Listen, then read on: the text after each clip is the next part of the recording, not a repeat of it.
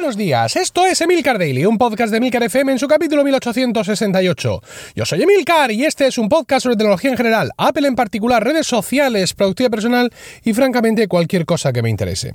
Hoy es viernes 23 de octubre de 2020 y como todos los viernes hoy toca miscelánea, un capítulo en el que repasar los temas tratados durante la semana y también aquellos nuevos o que hemos pasado por encima.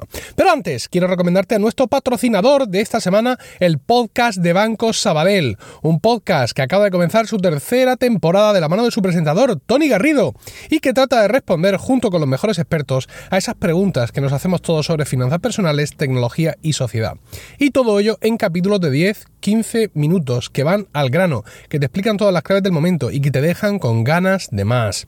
Puedes encontrar el podcast de Banco Sabadell por ese mismo nombre en cualquier aplicación de podcast o en su web stardondestes.com, donde además podrás ver esas entrevistas en vídeo.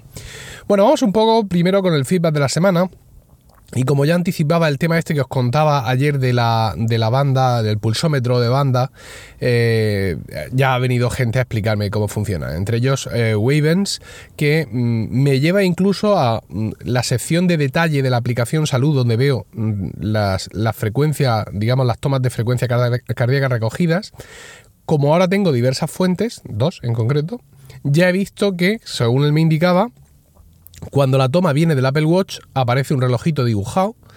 Y en mi caso, cuando la toma viene de la carrera, bueno, carrera, del otro día en el que llevaba la banda vinculada con la aplicación de correr, el icono de, esa toma de, de esa toma de frecuencia cardíaca aparece un icono del el iPhone.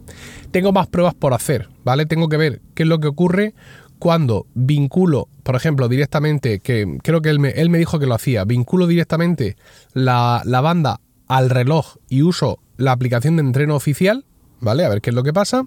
Y cuando vinculo la banda, aquí voy a decir una tontería, cuando vinculo la banda al teléfono y uso una aplicación en el teléfono, si esa aplicación reconoce esa banda que está vinculada al teléfono o quiere que se la vincule directamente a la aplicación.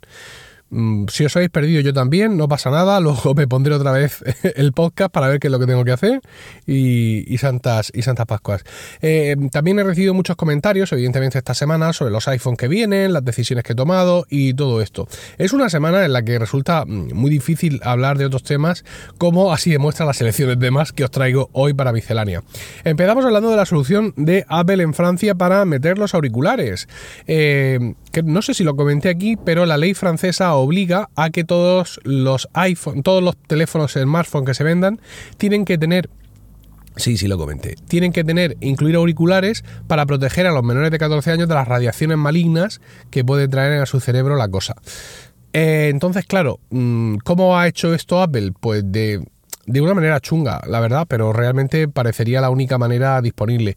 Eh, quizás recordéis de cuando nuestros iPhone venían auriculares, que tú quitabas el iPhone y debajo del iPhone había un huequecico y en ese huequecico estaba el auricular montado sobre una especie de, soporte de, de, cartón. De cartón.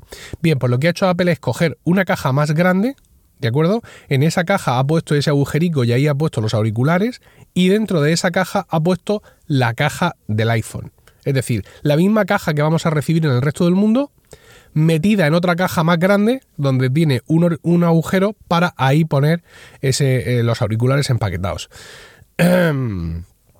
Bueno, pues eh, cuando, cuando veamos que el medio ambiente está fatal, hay que achacárselo a los franceses, porque quiero decir, se convierte en algo muchísimo más grande. Realmente ahí a Apple le ha salido el tiro por, por la culata. Más cosas, eh, más cosas, y es que eh, Apple ha retirado de la tienda de aplicaciones su aplicación TV Remote, ¿vale? esa ya no está disponible, es la aplicación que podías usar para controlar tu Apple TV Quiero recordar que en versiones anteriores, cuando se llamaba Remote a secas, también te permitía controlar una instancia de entonces iTunes, no sé si ahora lo hace, pero en cualquier caso te da igual porque ya no está. ¿Por qué? Porque, Dios mío, ahora esa opción mm, de control remoto está dentro del centro de control de nuestro, de nuestro dispositivo iOS. Creo que incluso ya lo estaba en iOS 13, no me hagáis mucho caso. Desliza desde la zona donde está el indicador de batería y una de las cosas que te aparece ahí, que te recuerdo que en ajustes puedes quitar, poner, subir o bajar, es ese control y realmente lo que ocurre es que la aplicación en toda su magnitud está integrada en el sistema operativo, ¿no? Con lo cual, bien, porque es más intuitivo. Yo supongo que eso tampoco ha añadido a muchas, muchos cash al sistema operativo ni ocupa mucho espacio.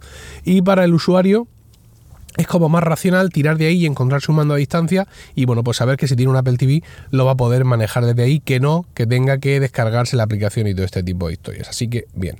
Y bueno, una noticia no iPhone, pero una noticia un poco triste y es que es el cierre de una Apple Store, en concreto la de Uptown en Minnesota. Esta, esta tienda eh, como todas las demás de, Minnesota, había estado cerrada temporalmente por el COVID y en concreto por los daños causados durante las protestas por la muerte de George Floyd a manos de la policía estadounidense. En muchas de estas tiendas, mm, cerradas por uno u otro motivo, han ido mm, abriéndose, Apple ha ido haciendo las reparaciones, pero sin embargo Apple ha comunicado que esta tienda no va a abrir, no va a abrir de nuevo y que ya queda cerrada.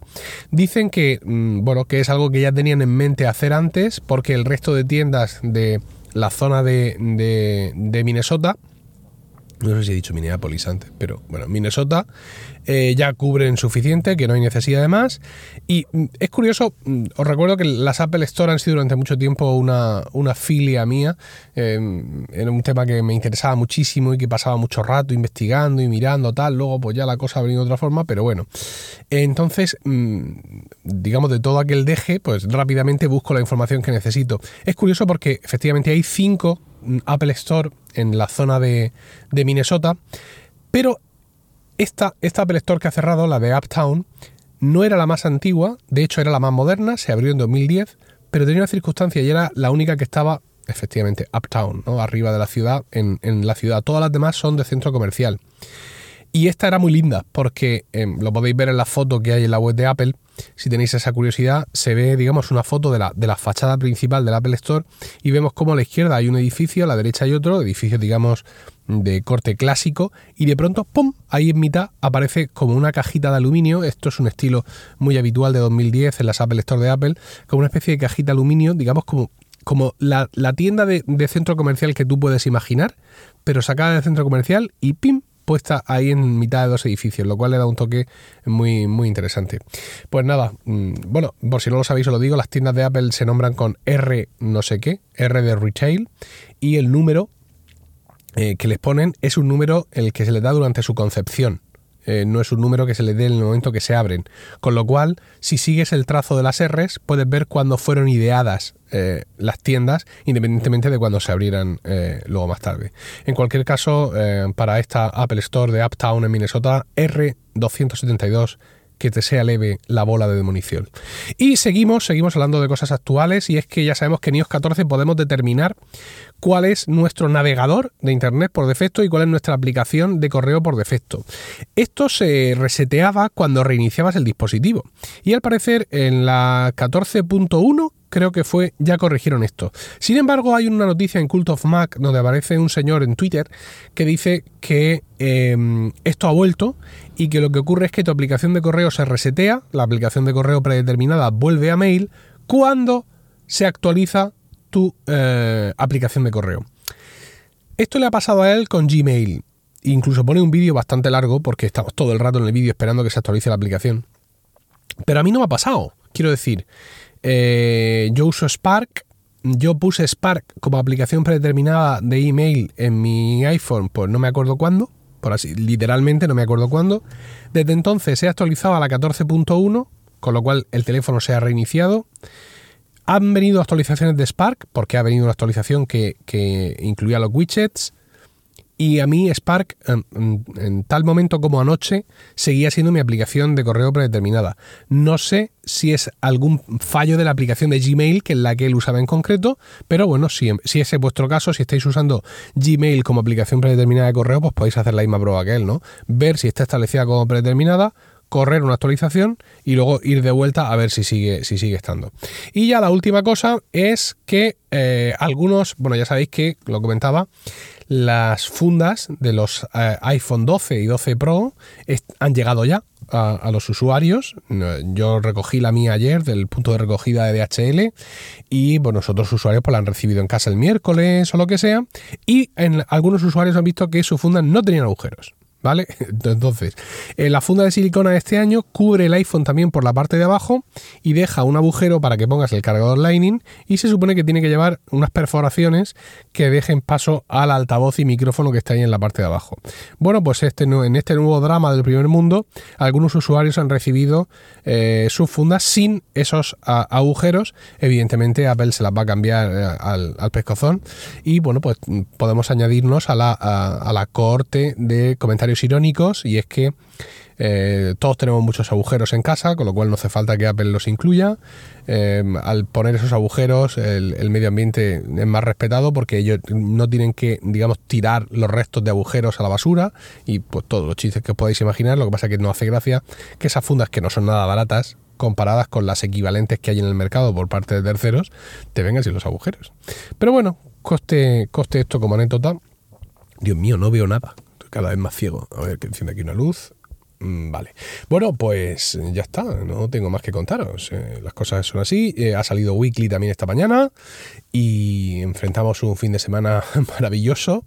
Y ya está. Espero vuestros comentarios sobre todo esto en Twitter, arroba Milcar, y no olvidéis darle una escucha al podcast de Bancos Sabadell. Preguntas sobre finanzas, economía, empresa, tecnología y sociedad abordadas con total transparencia y con el rigor informativo propio de las voces del momento. Búscalo en cualquier aplicación de podcast y muchísimas, muchísimas gracias al podcast de Banco Sabadell por haber patrocinado Emilcar Daily esta semana.